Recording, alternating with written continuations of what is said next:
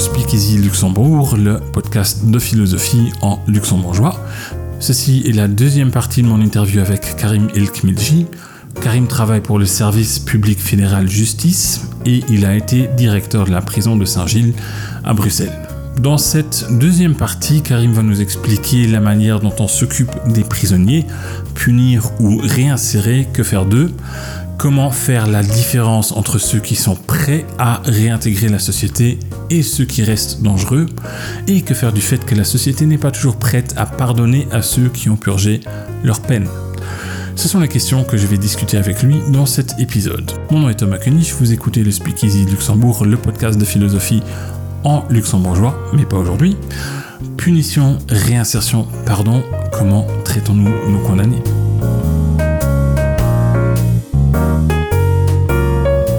On passe donc à la deuxième question. Donc, euh, qu'est-ce qui se passe en prison? Par le plus grand des hasards, j'ai acheté un livre la semaine passée, un livre allemand qui s'appelle Strafsache, donc affaire de punition, où tu as deux professeurs de droit allemand qui expliquent certaines décisions prises par la justice allemande, qui sont parfois un peu euh, contre-intuitives. Et donc, le livre essaye d'expliquer au grand public euh, pourquoi, le pourquoi du comment. Euh, dans l'introduction du livre, ces deux professeurs ils précisent que l'être humain semble réclamer des punitions pour des coupables. Donc il ne s'agit pas seulement d'une affaire de réparation. Si par exemple moi je te vole quelque chose, tu, ne serais pas statistiquement tu ne serais pas satisfait de récupérer ce que je t'ai volé, mais il faudrait aussi euh, que je sois puni de façon euh, symbolique ou pas. Donc on pourrait parler d'une constante anthropologique. Au Moyen Âge, on avait la torture et la punition corporelle qui était plus développée qu'aujourd'hui, heureusement. Enfin, Heureusement qu'elles le sont moins aujourd'hui. Ensuite, il y a eu les réformes, il y a eu des facteurs comme les droits de l'homme qui empêchaient les États démocratiques de torturer ou traiter de façon indigne leurs détenus. Or, quand on voit les images des prisons à la télé ou la violence de certains policiers, bon, je pense un peu à la France avec les événements qui se sont passés là cette année, ou alors des phénomènes comme Abu Ghraib ou la prison de Guantanamo, on peut se poser quelques questions. Donc la grande question, c'est euh, qu'est-ce qui m'attend en prison? Est-ce que c'est un endroit violent et brutal? Pour tous ceux qui s'y trouvent ou est-ce que euh, il y a d'autres euh, comment dire il y, a, un autre horizon euh, vers lequel je peux espérer arriver? Je pense qu'en tout cas, dans, dans, les exemples que tu cites, Abu Ghraib n'est pas une prison, c'est un lieu de détention à la fois d'abord politique qui était hors du droit international et euh, avec les dérives dont on a on a pu parler dans les, dans les médias. Donc disons que c'est un même si les prisons sont des lieux euh, de, de, violence institutionnelle et euh, des lieux où euh, et on viendra sur les causes de cette il ne fait pas bon vivre. Je pense qu'il faut il faut exclure des lieux comme Abu Ghraib qui sont mm. des lieux de non droit. La, la, prison d'Abu Ghraib oui, bon, c'est un cas spécial. Oui, oui, oui, oui, mais c'est intéressant parce que c'est la prison est, un lieu de droit. Mm. La prison est un lieu de droit. C'est un lieu dans lequel se concentre le pouvoir euh, du peuple avec une législation. Et pourquoi j'insiste sur ce point-là, c'est parce que c'est quand même dans la vision de, de, Beccaria, du, du, grand philosophe euh, pénaliste italien qui en fait est la, le père fondateur de la, du droit pénal moderne, hein. mmh. donc euh, César Beccaria. Euh, je reviendrai sur lui après, mais juste le, sur ce point-là, l'idée de la philosophie du droit pénal moderne, mmh. c'est la rationalité de, de l'individu. Mais vu que tu, tu, tu, parlais de cette, euh, de cette constante anthropologique de ne pas satisfaire de la, de la réparation. J'ai cité le livre. Hein. Oui, oui, oui, oui, c'est mon affirmation à moi, mais non, non, mais c'est, euh, je, je, je ne suis pas anthropologue, je parlerai pas comme anthropologue, mais euh, d'un point de vue philosophique, la, la, la loi du talion, hmm. œil pour œil, dent pour dent, était déjà une forme euh, d'équilibration de la demande de réparation de la victime. Ouais cette, cette, cette première fondamentale, c'est je demande réparation à la hauteur du tort que tu m'as causé. Donc hmm. c'est une, une, première règle, on pourrait dire presque de droit pénal. Je ne peux pas te demander plus. Je peux, je peux te demander au moins autant. Et même même si je ne le souhaite pas, d'autres peuvent euh, demander au moins autant. C'était une première forme de tempérance de ce droit de réparation. Le symbole de la justice moderne, c'est pas, ce n'est pas cette question de la, de la, de, du pur équilibre. Je pense que le symbole premier de la justice moderne, c'est de mettre un tiers mmh. entre la victime et l'auteur. C'est de placer le, le tiers institutionnel de l'État entre la victime et l'auteur. Parce que comment veux-tu compenser le fait que quelqu'un euh, ait tué un de tes enfants? C'est Oui. impossible. Il y a mettre une mettre une victime de, de- devant un auteur et lui demander qu'est-ce qui serait justice, c'est juste impossible. Mm. Et je prends un exemple extrême, mais c'est aussi là où se, se, se place la, la justice. C'est euh, finalement plus facile effectivement de remettre un téléphone à quelqu'un qui euh, se l'est fait voler euh, deux heures plus tard et dire bah voilà je vous mets votre téléphone. Je pense que le tort est plus ou moins acceptable euh, Mhm. dans sa réparation. Il y a d'autres natures dans les torts qui sont inquantifiables. Et là, euh, notre société et les, les principes du droit moderne essayent de placer des des gradients, essayent de placer des niveaux pour quantifier ce qui est en fait inquantifiable. Mm. Et au centre vient le magistrat qui représente la société dans son ensemble. Donc, ce que je reviens à Beccaria, ce que fait Beccaria, c'est qu'en fait, il, il, il utilise une version utilitariste de la justice. Et justement, tu parlais de l'époque moyenâgeuse. J'aime beaucoup l'introduction de euh, euh, Foucault de son livre Surveiller et punir. Mhm. Il commence par la description de la torture d'un euh, d'un sujet du roi et la manière dont le pouvoir utilise le criminel à travers ces tortures Mhm. pour montrer l'étendue du pouvoir. Ouais. C'est assez intéressant pour deux choses. D'abord, on voit bien que le criminel n'est pas et la punition n'est pas là pour le crime en tant que tel, mais pour donner du contenu au pouvoir de l'État. Mhm. Et c'est justement contre ça qu'a sou- qu'on souhaitait s'insurger les, les Lumières et on souhaitait, on souhaitait mettre un terme à cette exemplification qui n'a pas de fin en tant que telle, qui est plus une exemplification politique que concrète. Et donc cette violence-là n'était pas là pour que les victimes puissent voir que justice a été faite de façon très publique? C'est un exutoire politique et non pas de justice. D'accord. Euh, mais euh, Beccaria a, a- avait une formule assez intéressante. C'est un des, un des premiers à avoir, euh, euh, j'allais dire milité. Non, à l'époque, fin du 18e, on ne militait pas pour la peine. On ne militait pas, mais dans ses écrits, qu'il a d'ailleurs écrit euh, a, de manière anonyme, il montrait le, le paradoxe de, de tuer quelqu'un Mhm. Alors que toute la société positionne le, le- le meurtre d'un individu comme le plus haut mal. Mm. C'était un des premiers abolitionnistes, en fait. Ouais. Euh, et ce qui est très intéressant, et je fais très bref euh, pour, sur Beccaria, c'est que ce qu'il disait, c'est qu'il faut que les peines soient connues du criminel. Donc ça, c'est vraiment cette philosophie lumière- des Lumières.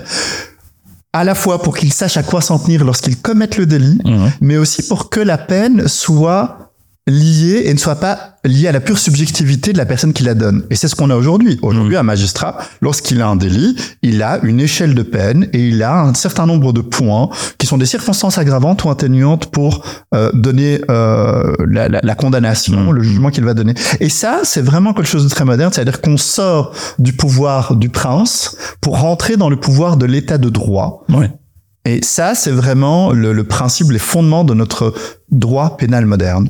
Et donc, euh, une fois que le, enfin, le criminel a été condamné, il va en prison et qu'est-ce qui se passe là? Il va être euh, Alors là, rééduqué, réinséré ou juste puni ou alors le, le donc clairement, hein, il y a une énorme différence entre ce que le, la population se représente de la prison et ce que le droit euh, international souhaite dans et la criminologie en particulier Oui. estime être les missions de la prison. Pour la population générale, je veux dire, sans euh, la prison doit être un lieu dans lequel la personne expie. Hein, c'est Mhm. à la base l'idée est très. euh, tu, tu, tu as utilisé la, la notion de piété tout à l'heure. Expier, c'est-à-dire faire sortir le, aussi le mal Ouais. euh, et payer. Et donc c'est pour ça que le modèle de la prison cellulaire, en fait, renvoie au modèle euh, chrétien de, du lieu dans lequel tu vas te retrouver seul et penser à ce que tu as fait, et en l'occurrence au tort que tu as commis. Ouais. Donc l'enfermement cellulaire, c'est celui-là. Mais Pardon, juste, c'est un, un modèle qu'on retrouve pas dans, forcément dans les autres cultures. Je sais pas, par exemple, le monde musulman, il n'a pas des. Beaucoup, beaucoup moins, beaucoup moins. Donc c'est beaucoup plus des, des grands espaces, euh, les cellules. euh, alors. Euh, le- le- les- il y a la mondialisation amène cette structure là et ce type de structure. Et quand je dis la mondialisation c'est à la fois architectural mais aussi idéologique. C'est-à-dire que les standards internationaux s'imposent à tous. Mhm. euh, j'ai été au Maroc il y a quelques années pour euh, pour euh, une mission européenne. Bah oui les nouvelles prisons sont des prisons beaucoup plus avec cellulaire mais alors c'est peut-être pas une personne mais c'est quatre personnes. Mhm. Là où dans les anciennes prisons, tu peux avoir des très grands espaces comme en Afrique du Sud, de, en Afrique du Sud, pardon, en, en Amérique du Sud, dans lequel tu as des espaces avec 50, 50, 100 détenus qui sont dans des grands halls. Et bon, là, c'est la loi du plus fort qui, qui s'applique. Mais donc, notre modèle européen euh, de la, la, prison cellulaire a aussi, est aussi une extension de la euh, philosophie morale chrétienne. Mmh. C'est quand même assez intéressant parce que ça veut dire que dans l'esprit, c'est tu dois prendre le temps de te rendre compte de ton erreur et de penser à ton erreur. Donc il y a une idée mmh. morale assez forte. Euh, mais ce qu'attend la société, c'est que la personne paye. Donc c'est une justice punitive. Il y a mmh. quand même cette dimension qui est très clairement là. Il faut que la personne souffre un quantum de souffrance lié à ce qu'elle a causé comme tort. Mmh. Alors, ce qui est intéressant, c'est qu'avant, la souffrance était basée sur le corps, hein, et qu'aujourd'hui, cette souffrance, la, la définition de l'emprisonnement, c'est l'impossibilité de l'aller et venue. C'est la hmm. non-possibilité pour une personne de choisir où elle va. Mais pas de souffrance physique, pas de souffrance morale a priori, plus que nécessaire à cette fonction de, de, de, de limiter les allées et venues d'une personne. Hmm. Donc, c'est-à-dire que le droit pénal a vraiment réduit à la portion la plus congrue la souffrance. La personne est privée de sa liberté. C'est la définition de l'incarcération. Maintenant, dans la réalité, alors tu as une, un panel évidemment extrêmement différent de situations en fonction de l'état de la prison, mais le paradoxe, c'est qu'on demande à la prison de faire quelque part le travail de réhabilitation, de réparation, alors qu'au niveau de la société, il n'est pas sûr que c'est ce qu'on souhaite vraiment. Et donc, il y a une tension entre les attentes euh, criminologiques et les, les, les idéaux qui sont mmh. posés, et donc les critiques qui sont faites à la prison, et quand même euh, les moyens qui lui sont donnés pour atteindre cette mission de réhabilitation, de, de transformation du détenu euh, de la personne détenue en une personne capable de se resocialiser. Ouais. Et donc là, euh, c'est pour ça que pour les politiques, c'est extrêmement compliqué la question carcérale parce que tu vises un électorat et si les conditions de détention deviennent trop bonnes euh, on peut te dire, mais enfin, euh, les, détenus, il y a un principe qu'on appelle de moindre éligibilité. Les détenus sont presque mieux lotis euh, mhm. que les personnes qui respectent la loi. Mhm. Mais si tu ne le fais pas, il y a toutes les instances internationales qui viennent montrer du doigt effectivement le vécu et la situation inhumaine ou dégradante qu'on évoquait tout à l'heure. Donc en fait, la seule solution vraiment moralement viable, c'est de veiller à ce que les gens dans ta société ne soient pas trop pauvres. Ne soient pas trop pauvres.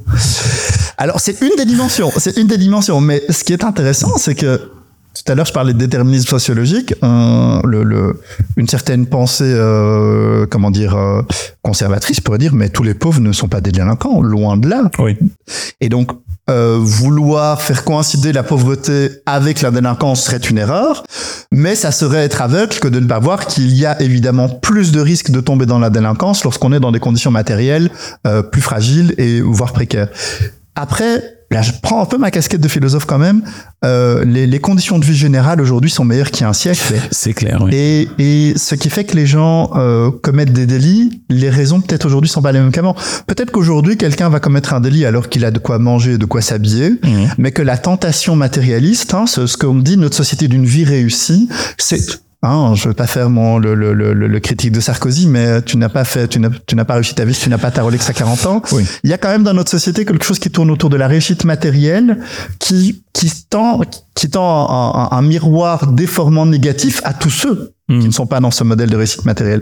Et donc une certaine forme de délinquance est aussi liée à l'impossibilité pour une partie de cette population d'atteindre euh, ces idéaux que nous partageons, que nous essayons tous euh, d'obtenir. Alors, ça ne disculpe pas le fait qu'ils agissent et qu'ils transgressent les lois pour y arriver, mais en termes de, de compréhension psychologique du phénomène, mmh. ça serait réducteur de dire mais vous avez de quoi manger et de vous nourrir, donc vous ne devriez pas vous plaindre. Oui, il, y a, il, y a, une dimension, quand je disais un déterminisme sociologique, c'est pour ça que je pense qu'il faut sortir de la notion de uniquement de la précarité économique. Il y a d'autres composants à en compte. Non, en fait, moi, ce que je voulais dire, c'est simplement quand tu dis que tu as les instances internationales qui te disent qu'il faut bien traiter, entre guillemets, tes détenus, et que tu as le grand public qui te dit oui mais les détenus on les traite mieux que nos pauvres alors à ce moment-là il faudrait veiller à avoir une D'accord oui alors tu as tout à fait raison oui. euh, l'élévation des niveaux de vie de la population en général serait déjà eux serait vraiment un élément un élément protecteur ouais. je, je oui, mais, mais là j'entends déjà les, les gens crier au communisme au socialisme alors que ah, oui ah là c'est on rentre dans l'économie politique et je pense que ça demanderait un autre euh, expert mmh. en la matière mmh. on a on a une particularité en Belgique qui est que le au niveau de l'administration pénitentiaire on n'a pas la la division institutionnelle fait qu'en Belgique, la réinsertion est organisée par les communautés hein, Mmh. euh, françaises, euh, germanophones et, et néerlandophones. Ce qui est euh, assez intéressant, c'est quand même le mouvement dans, de la société par rapport à ces questions-là, c'est-à-dire euh, avant, la prison était vraiment un lieu dans lequel il était très difficile de rentrer, même pour des personnes qui justement avaient vocation à soutenir la réinsertion. Mmh. Et là, on voit quand même en toile de fond que de plus en plus, le- les, les principes de la prison vont vers une plus grande porosité, Ouais. perméabilité euh, à, à des tas de niveaux, euh, et, et dont cette société civile qui aujourd'hui euh, j'ai presque envie de dire, serait, doit plus venir dans les prisons pour voir les conditions de détention. Et donc, euh, je sais qu'à Luxembourg, je, je, je le lisais dernièrement, qu'il y a un, un, un droit euh, aux détenus de porter plainte euh, par rapport aux décisions du directeur. C'est ce qu'on on appelle ça le droit de, de plainte des détenus en Belgique. Mmh. Toute cette, toute cette dynamique-là fait que euh, il n'y a plus cette euh, comment dire cette ultra distance entre le détenu euh, qui est à la à la merci, c'est pas du tout la bonne formule, mais ce détenu qui est dans une position tellement d'infériorité par rapport à l'administration. Aujourd'hui, Ouais, ouais. de plus en plus, il y a la possibilité d'avoir des recours et c'est vraiment une bonne chose pour le respect des droits des détenus. Mais alors, euh, en pratique, ça se passe comme ça ou euh, Mais en pratique, il est difficile dans les maisons d'arrêt d'avoir de grands projets de réinsertion et d'accompagnement. Il y a euh, des services psychosociaux qui viennent. hein. Il y a vraiment beaucoup de, de psychologues, d'assistants sociaux qui viennent pour euh, aider les détenus, euh, le, le choc de l'incarcération, les soutenir, les soutenir à aussi des services de réinsertion qui viennent euh, les accompagner à trouver un projet, mais pas assez, vraiment Mhm. pas assez. On a vraiment besoin de beaucoup plus de moyens à ce niveau-là. Euh, c'est plus facile parce que les prisons étaient pensées dans ce sens-là dans les maisons de peine. Donc dans les maisons de peine où tu as des condamnés euh, de, de, de, de plus de trois ans, tu as plus, en Belgique en tout cas, tu as beaucoup plus de services de réinsertion qui ont en tout cas leur bureau sur place et qui peuvent donc du coup vois, participer. Euh, on a beaucoup pensé pendant pendant longtemps au travail, à la valeur du travail, hein, euh, Mm. euh, aussi une, une, une valeur euh, historique de la société occidentale, et de dire si quelqu'un travaille, c'est une valeur importante, et si des, si des personnes commettent des délits, c'est que elles, elles manquent de valeur, dont celle du travail. Mm. En leur apprenant un travail, ce qui est tout à fait vrai, hein, elles seront plus autonomes à l'extérieur. Donc, le, le- on pourrait presque mettre en, en avant le la capacité des, des institutions pénitentiaires à mettre le plus de monde au travail comme étant un une des normes les plus importantes dans les prisons pour éviter que les personnes ne soient simplement dans leur cellule à perdre leur temps. D'accord. Mais, mais je, si, si je place un mais là, c'est que je trouve ça quand même un peu réducteur de, de penser qu'il n'y a que le travail euh, qui, euh, qui, euh, qui est le facteur de réhabilitation, de réinsertion. On parlait tout à l'heure des, des, des, des primo-délinquants, de ceux qui arrivent pour les premières fois. Euh, on parlera plus tard des, des, des profils radicalisés. Je suis c'est mon intime conviction, j'allais dire je suis certain, mais c'est plutôt une intime conviction, qu'en travaillant sur l'identité sociale et politique des personnes détenues, Mhm. ce qui fait qu'elles se sentent citoyens ou qu'elles se sentent rejetées, on aurait un effet aussi important qu'en leur apprenant un métier. Parce que je pense que ce qui fait que les gens euh, commettent des délits, outre des besoins matériels ou des paramètres psychologiques, c'est le sentiment de ne pas faire partie de la société. C'est le sentiment d'être exclu, soit dans une représentation où la société a volontairement choisi de m'ex- de m'exclure, et là ça peut donner des, euh, des prises de position quasi euh, politiques contre Mhm. la société, des justifications politiques et morales à la délinquance, soit tout simplement quelque chose de beaucoup plus internalisé, où la personne ne se sent pas digne, ne se sent pas faire partie de cette société. Ouais, ouais. Mais euh, bon, on n'en a pas parlé du tout, mais euh, vu qu'on est déjà à ce sujet-là, c'est quoi ton avis par rapport aux émeutes qu'il y a eu en France là suite à la mort de Naël Parce que j'ai entendu tout et n'importe quoi. Bon, du oui, c'est les Arabes, oui, c'est les, les quartiers, les banlieues, les ghettos. Ah, oui, mais il y a aussi des, des jeunes euh, français de souche riches qui font, qui vont chercher leur iPhone parce qu'ils ont internalisé le fait qu'ils ont besoin d'un iPhone. Ils ont pas assez d'argent pour s'acheter un iPhone et c'est de la jalousie sociale. Est-ce qu'il y a, il y a, comment dire, t'as une réponse simple ou c'est un problème ultra complexe qu'on peut pas résumer en trois phases? Alors, je j'ai pas, j'ai suivi ça d'assez loin, mais il me semble qu'il y a, il y a, il y a deux niveaux. Il y a le niveau de la du symbole politique euh, et des images. Hein. Je Oui. c'est la première fois qu'on a des images comme ça, donc qui peuvent vraiment, je pense, éveiller un sentiment de, de révolte de les images qui ont été prises de ce policier, de bavure, pas bavure, oh, le, le, Ouais. le, le le dossier, l'instruction, euh, le, le procès ne montrera l'intention si on est, si on, si ça peut être fait. Mais au niveau de la population, au niveau de la population de ceux qui des émeutiers, d'abord, je pense que comme souvent, euh, il, y a, il peut y avoir une dimension politique forte et un message politique fort qu'une partie de la population a envie de transmettre, mm. tout à fait légitime et qui doit être entendu sous risque de répétition incessante. Hein, on a eu les, les gilets jaunes avant. Et dans cette proportion de la population, comme souvent dans les manifestations comme ça, il y a une partie euh, de, de, casseurs, une partie de gens qui, qui, soit par intérêt matériel, soit par esprit de révolte ou mm. sentiment de révolte, viennent se mêler à à la, au plus grand groupe de ceux qui ont principalement des revendications euh, politiques et sociales. Donc, je pense que les casseurs, c'est quand même souvent un mix entre des, euh, des gens qui font ça parce qu'ils ont envie de casser, parce qu'ils ont une pulsion destructrice, euh, et des profiteurs hein, qui se disent que bah voilà, parmi les 20 000 manifestants, on verra pas les 150 qui sont un peu à droite à gauche en train de casser effectivement des magasins euh, de luxe pour euh, récupérer des objets. Je, je serais, je serais curieux. Je, je pense que le, le, le une, un des exemples que tu donnes, les, les, les enfants de la classe moyenne qui viendraient casser euh, des choses pour prendre leur iPhone, ça me semble moins crédible, ça me semble ça me semblerait plus exceptionnel. Hmm. Je crois que ça demande quand même euh, de participer à des émeutes comme ça et d'aller casser des, des vitrines, ça demande quand même un, un, sentiment de violence interne ou en tout cas une, une dose de tension, de violence interne qui est euh, peu présente, je crois, dans une partie générale de la population. Et je crois pas qu'on s'invente en émeutier ou en casseur. Mmh. Je crois que c'est quelque chose qui, qui, a, qui, a, quand même une dimension plus profonde. Après, voilà, c'est juste une réflexion, euh, je pense, citoyenne, comme euh, comme d'autres pourraient avoir, n'ayant pas plus suivi ça. Oui, non, je demande parce que euh, moi-même, je sais pas très exactement comment dire. J'ai acheté quelques journaux français à gauche, de, gauche et de droite, mais mmh. les avis, ils vont dans toutes les directions. Donc, Mais tu sais que dans, quand il y a des manifestations, la police prévoit toujours des policiers en civil à l'intérieur parce que dès qu'il y a une manifestation, tu as une partie des personnes qui sont dedans, qui sont des casseurs, qui attendent et qui espèrent que ça dérape. Une partie pour justement euh, s'opposer à la, à, la police aux représentants de l'ordre et une autre pour des questions matérielles. Donc, dans toute manifestation. Euh, bon, mais ici, ici, il faut, je crois qu'il faut pas vraiment euh, retirer la dimension vraiment profondément, euh, j'allais dire pulsionnel, mais c'est plutôt viscéral le terme que mm. peut donner ces images à toute une population qui se sent stigmatisée. Un article intéressant que j'ai lu sur cette question-là, c'est quand même un article de, le Courrier international publié un article de, je ne sais pas si c'était un italien ou un anglais là, je pense que c'était un italien, mais qui qui questionnait quand même le modèle français euh, d'intégration. En France, on a tout tout Français est citoyen de la République. C'est hmm. l'idéal républicain français. Mais ce qu'il disait dans cet article, et je peux le rejoindre jusqu'à certains points, le risque d'un idéal comme ça qui fait de, de l'ontologie, euh, tout citoyen français est, euh, et on ne veut pas faire de statistiques euh, sur les origines ethniques, et on ne veut pas faire de la comptabilisation sur, les religions, risque en fait de cacher le problème. Et là où les anglo-saxons sont plus pragmatiques au sens philosophique du terme, c'est-à-dire que quand il y a un problème ethnique qui peut être objectivé, on cherche à se donner les moyens de le compenser.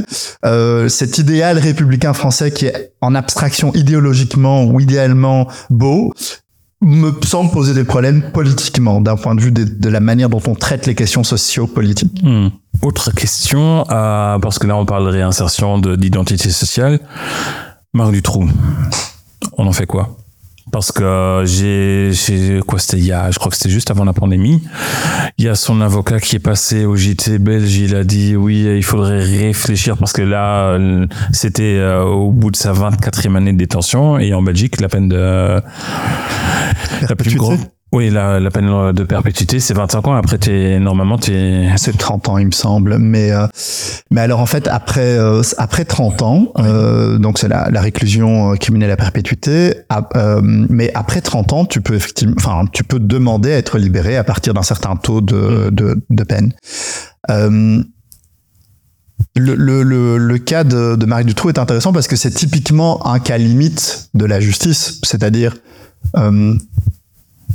on atteint aux limites à la fois euh, de l'idéal de réinsertion et de donner sa chance. Mhm. Euh, il y a une infime minorité de la population détenue qui a commis des crimes tels que euh, pour la société civile, et là je me place pas du tout du point de vue de l'administration pénitentiaire ou de la justice pénale ou de, la magistrature, mais pour la société civile, leur crime est tel que la libération n'est pas possible parce mhm. que c'est à la hauteur de le crime, donc à la hauteur du crime.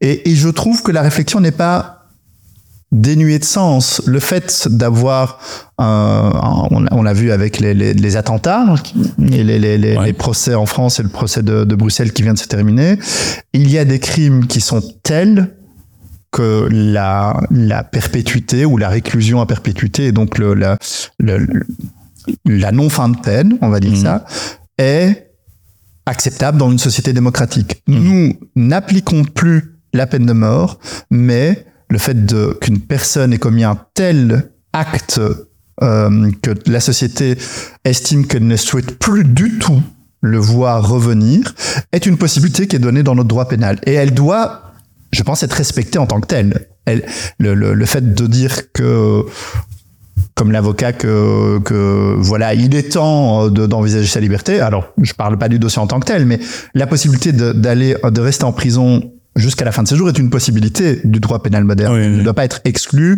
euh, sous de mauvais motifs en tout cas. Maintenant, si je peux me permettre, ce que ce que évoque aussi le, le, cas du trou, c'est aussi la limite de la science criminologique et de la psychocriminologie. C'est-à-dire que, je, je t'ai dit au début que j'avais pendant huit ans fait de, de l'évaluation euh, psychologique euh, où finalement le, le rôle, hein, vous avez, c'est votre système euh, luxembourgeois est, est, identique. Donc on voit les personnes régulièrement pour faire une évaluation longitudinale à chaque fois que la personne demande une permission de sortie, un congé mmh. pénitentiaire et a fortiori une libération les avis vont au directeur de prison, les services psychosociaux remettent un avis au directeur, et le directeur remet un avis au magistrat qui décide mmh. euh, de, la, de la libération.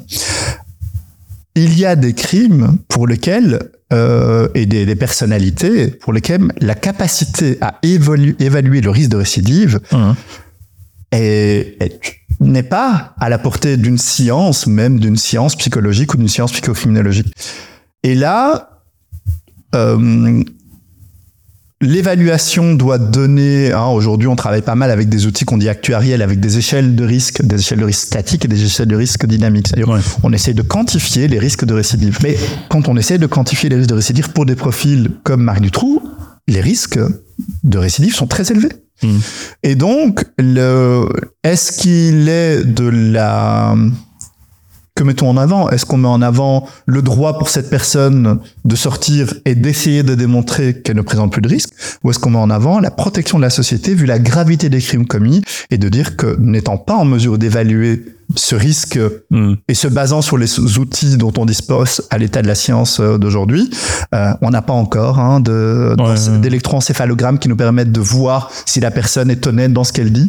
Euh, ou de Minority Report pour ceux qui connaissent le film. Ouais. Euh, donc, à l'état de la science, le fait que certaines personnes ont commis des délits tellement graves qu'il n'est pas possible d'évaluer quel le risque de récidive est levé de par les années de détention, il est tout à fait, de ce point de vue-là, accepta acceptable. En tout cas, compréhensible que des personnes restent toute leur vie en prison, vu les faits commis, vu l'impossibilité d'assurer la sécurité de la société. Donc, les profils comme Marc Dutroux sont des cas limites extrêmes, mais ouais. qui poussent la logique du système et notre capacité à évaluer, la capacité de la société à l'accepter, parce que, de nouveau, je pense aussi au magistrat qui prend une décision. Franchement, pour avoir vu beaucoup de, de dossiers très compliqués avec des, des, crimes très graves et des magistrats oser donner euh, des, des, décisions de libération très mmh. progressives, très raisonnables, par de longues périodes de permission de sortie, de congés pénitentiaires, de surveillance au bracelet électronique avant d'avancer vers une libération conditionnelle, euh, les magistrats prennent leurs responsabilités, vraiment. Après, les magistrats sont aussi garants de la décision de la société civile et du magistrat qui a condamné. Donc là, il y a, il y a pour ces cas limites des équilibres qui se, qui se trouvent. Ok, donc euh, bon, tu as parlé de cas limites, donc il y a des, des choses que le centre pénitentiaire ne peut pas faire. Enfin, tu peux pas changer quelqu'un, quoi. Donc, euh, ouais. Mais euh, dans ta tête, quand tu as euh, un détenu, tu sais qu'il se sent mal en prison. Tu sais, forcément, je crois que la majorité des détenus voudraient bien sortir. Tu gères ça. Comment tu gères ça mentalement, toi?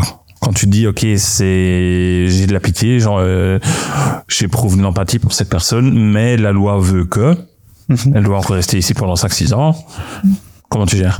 Mais là, c'est vraiment le. Nous, on est les les gestionnaires de l'hôtel euh, mmh. dans lequel le, la société civile et à travers euh, à travers la décision du du, du magistrat du, du juge à, on, on, doit la faire respecter donc les, la définition de l'administration pénitentiaire c'est une détention sûre et humaine mmh. la détention sûre c'est à la fois pour lui en prison mais pour la société à l'extérieur. Humaine, c'est la composante que tu évoques. Mmh. Comment faire pour qu'une personne qui est incarcérée pour un temps long, très long, indéterminé, voire euh, à perpétuité, puisse vivre avec dignité, mm. si c'est possible.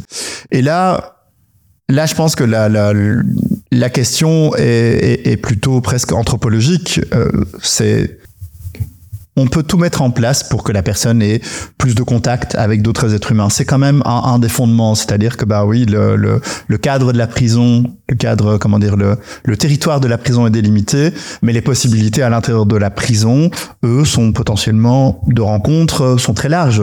Tu mmh. peux rencontrer des assistants sociaux extérieurs, tu peux rencontrer pas mal de, de, de gens, les personnes peuvent faire des études, elles peuvent écrire. Il y a, il y a des activités, ce qui est le cadre, c'est la loi et la condamnation qui a été donnée par le magistrat. Mmh. Nous, quand on a face à nous des, des, personnes qui ne supportent plus la détention, on, on, on leur dit qu'on est soumis quelque part à la même contrainte que. Alors, évidemment, ouais. à certains moments, pour le, le, le, directeur, quand on a des dossiers, donc moi je, je comme directeur, j'allais euh, régulièrement à Saint-Gilles devant le tribunal d'application des peines. Et donc, mmh. le directeur est présent durant l'audience avec le détenu, avec son avocat avec le, le, le, procureur et le tribunal d'application des peines. Et en fonction du dossier, on peut vraiment soutenir un, un dossier. On, on, on, a l'avis du SPS, on connaît ce détenu de par sa vie en détention. Mmh. Et on peut, à certains moments, soutenir vraiment très fortement une libération parce qu'on estime que la personne est désormais apte à être mise dans la société. Ouais. Mais la souffrance d'un individu n'est pas égale à sa capacité à se réinsérer. Et là, c'est ouais. vrai que la, la, la, la, la tension est, est, est la souffrance humaine n'est pas égale à, euh, je pense à, à, à, donc on a parlé tout à l'heure des, des, personnes euh, qui, qui, sont mises sous mesure d'internement. Hein. La personne peut souffrir très fortement de sa, sa situation, mais euh, on sait qu'elle présente un, un, degré de dangerosité très important. Mm. De la même manière, peut-être à l'autre partie du spectre, tu peux avoir des personnes avec des personnalités psychopathiques, des vraiment des personnes euh, très dangereuses hein, pour lesquelles euh, on va être un peu cliché, mais dans lesquelles euh, tuer quelqu'un peut être quelque chose de le banal presque en tout ouais. cas dans, dans le, les descriptions psychopathologiques on peut vraiment imaginer euh, on a vraiment une idée d'une personne qui peut causer du tort avec très peu de conscience morbide et, euh, comme on dirait pour les névrosés, de conscience coupable, tout simplement. Mmh, mmh. Euh, mais cette personne peut être tout à fait adapté à son environnement carcéral, ne pas du tout souffrir, te donner toutes les garanties que mais je ça va, je vais bien, je y voilà, vous avez vu, je travaille, j'ai fait une formation, je et donc il y a aussi cette autre partie où, euh, où, comme directeur, tu dois à la fois tenir compte de la différence entre une personne qui souffre et sa capacité à être libérée, et une personne qui ne souffre pas, qui donne toutes les garanties d'une stabilité, mais qui en fait continue mmh. à avoir une, un, une, une, dangerosité très importante. Et là, effectivement, toute, les, toute la, la question de la, la, psychocriminologie, toute la question de l'expérience aussi, ben, les, les, les garde-fous qu'on a, qui sont les, euh, euh, le, le, parquet hein, qui représente la société civile et qui est là à veiller aussi pour que des personnes dangereuses ne sortent pas, le tribunal d'application des peines, mais pour défendre le détenu, tu as l'avocat aussi. Donc voilà, dans, dans, cette, dans cette mise en scène, dans ce théâtre euh, de cette audition qui se fait euh, euh, dans le cadre des demandes de libération, le directeur peut être partie prenante dans un sens ou dans l'autre. Donc en fonction du profil de la personne que tu as en face de toi, tu peux vraiment le soutenir en disant, on sent que cette personne souffre, on sent qu'elle a fait un chemin, mmh. et on pense que maintenant, il serait pire que mieux de la garder. Après, c'est seulement en fonction de son temps de détention, à partir du moment où elle peut demander des libérations, une, un processus de libération. Et parfois, effectivement, je, je, je me permets aussi, parfois c'est très frustrant pour le directeur de se dire, cette personne a été condamnée à 10 ans. Oui. Il est à trois ans de peine, mais on comprend bien que la personne qu'il est aujourd'hui, ou en tout cas on, on pense comprendre, mmh. analyser, n'est plus du tout la même que celle qui a été condamnée. Ouais. Et malheureusement, cette personne devra encore payer des années avant de pouvoir demander cette libération. Donc là, il y a aussi parfois, euh, mais c'est la loi, euh, que le directeur de prison doit respecter comme, euh, comme tout le monde. Et, mmh. et donc mmh. on fait avec. Hein.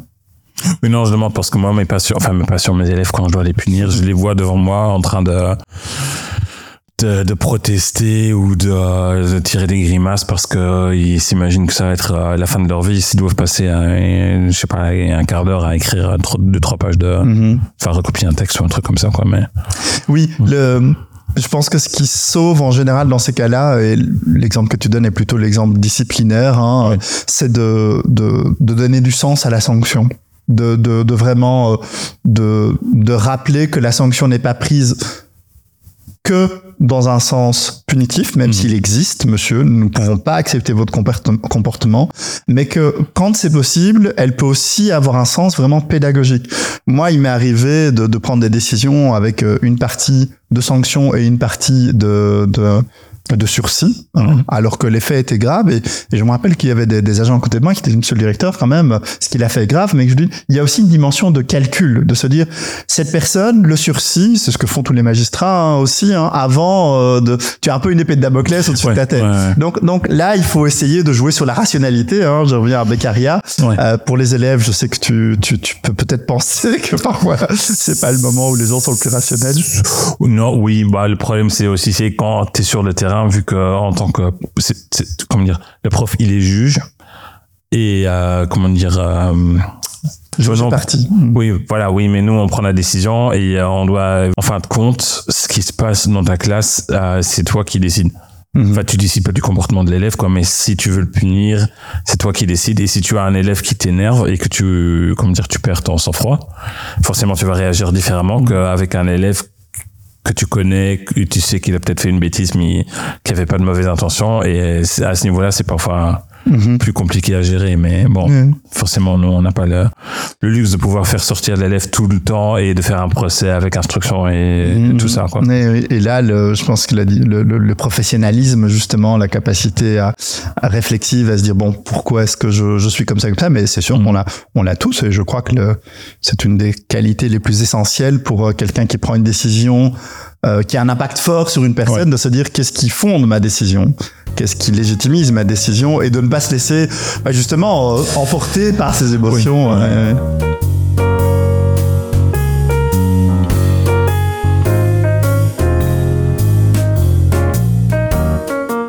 Voici pour la deuxième partie de ma discussion avec Karim. Dans l'épisode suivant, nous allons parler de radicalisation et de la manière dont la justice peut gérer ses citoyens aux idées un peu plus extrémistes. Mon nom est Thomas Kenich, j'espère que cet épisode vous a intéressé et je vous dis à bientôt pour la suite.